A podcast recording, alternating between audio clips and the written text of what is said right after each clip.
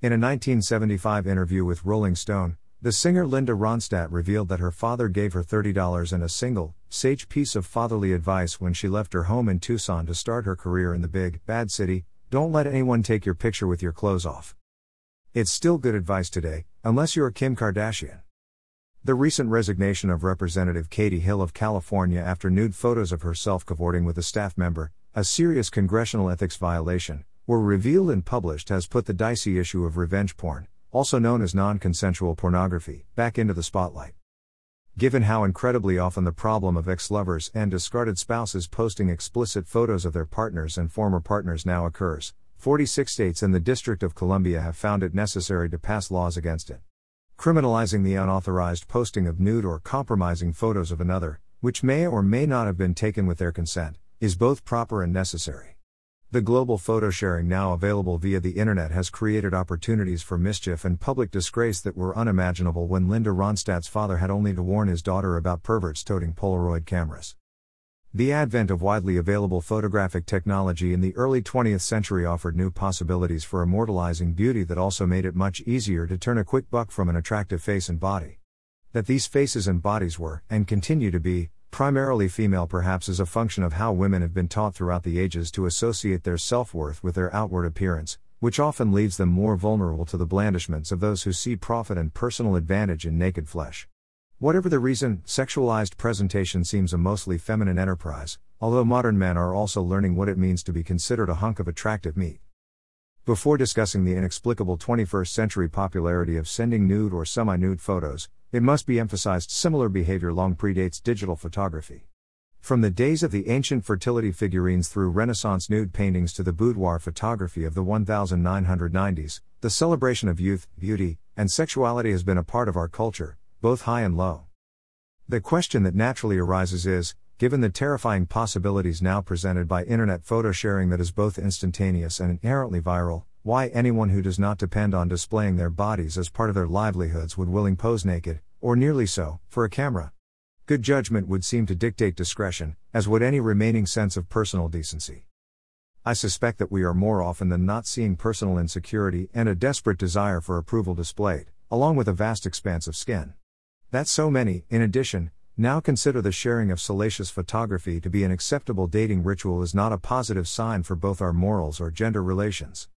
If one is to believe the surveys and anecdotes that seem to indicate an astounding percentage of women have been wooed with dick pics, it seems safe to say that simply buying flowers and chocolates for the object of your affection is today somewhat out of fashion.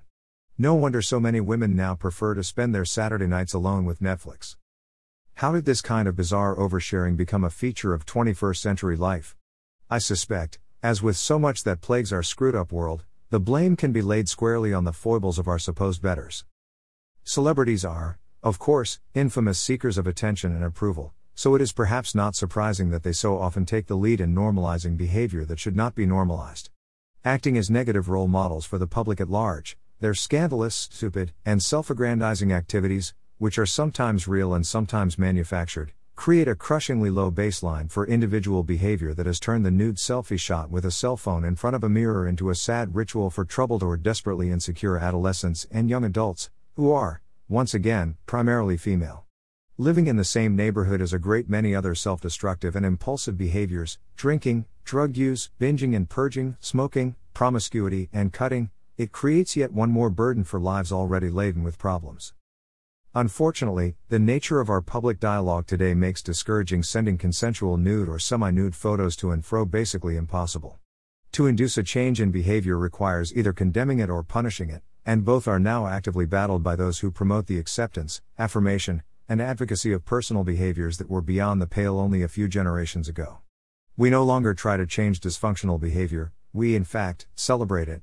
Whether because it is considered a sign of individual freedom or a symptom of victimization that allows one to garner social support, what was once idiotic and irresponsible is now brave and transgressive activity that wins plaudits from many. Therefore, Rep. Hill and her many supporters have now been able to place the blame for her downfall on those whom they claim weaponized her open bisexuality, slut shamed her, and want to condemn her for her experiments with unconventional sexual lifestyles. The fact that her personal choice was to engage into an unambiguously unethical sexual relationship with a member of her staff is now almost tangential. Those who criticize her are the true villains for many who now choose to celebrate behavior that respects no boundaries. The search for new and disingenuous ways to excuse the inexcusable seems to be a favorite activity for many commentators who find conventional morality, ethical boundaries, and personal honesty to be a drag.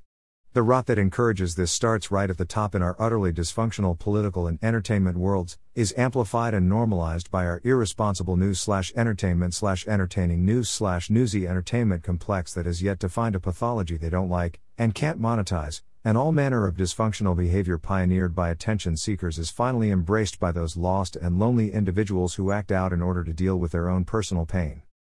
Never in civilized history has the self inflicted damage done to humanity been so thoroughly documented and bizarrely reinforced. We should focus more on the warning signs of our cultural and societal collapse instead of continuing to insist we have no reason to be ashamed of ourselves for what we do.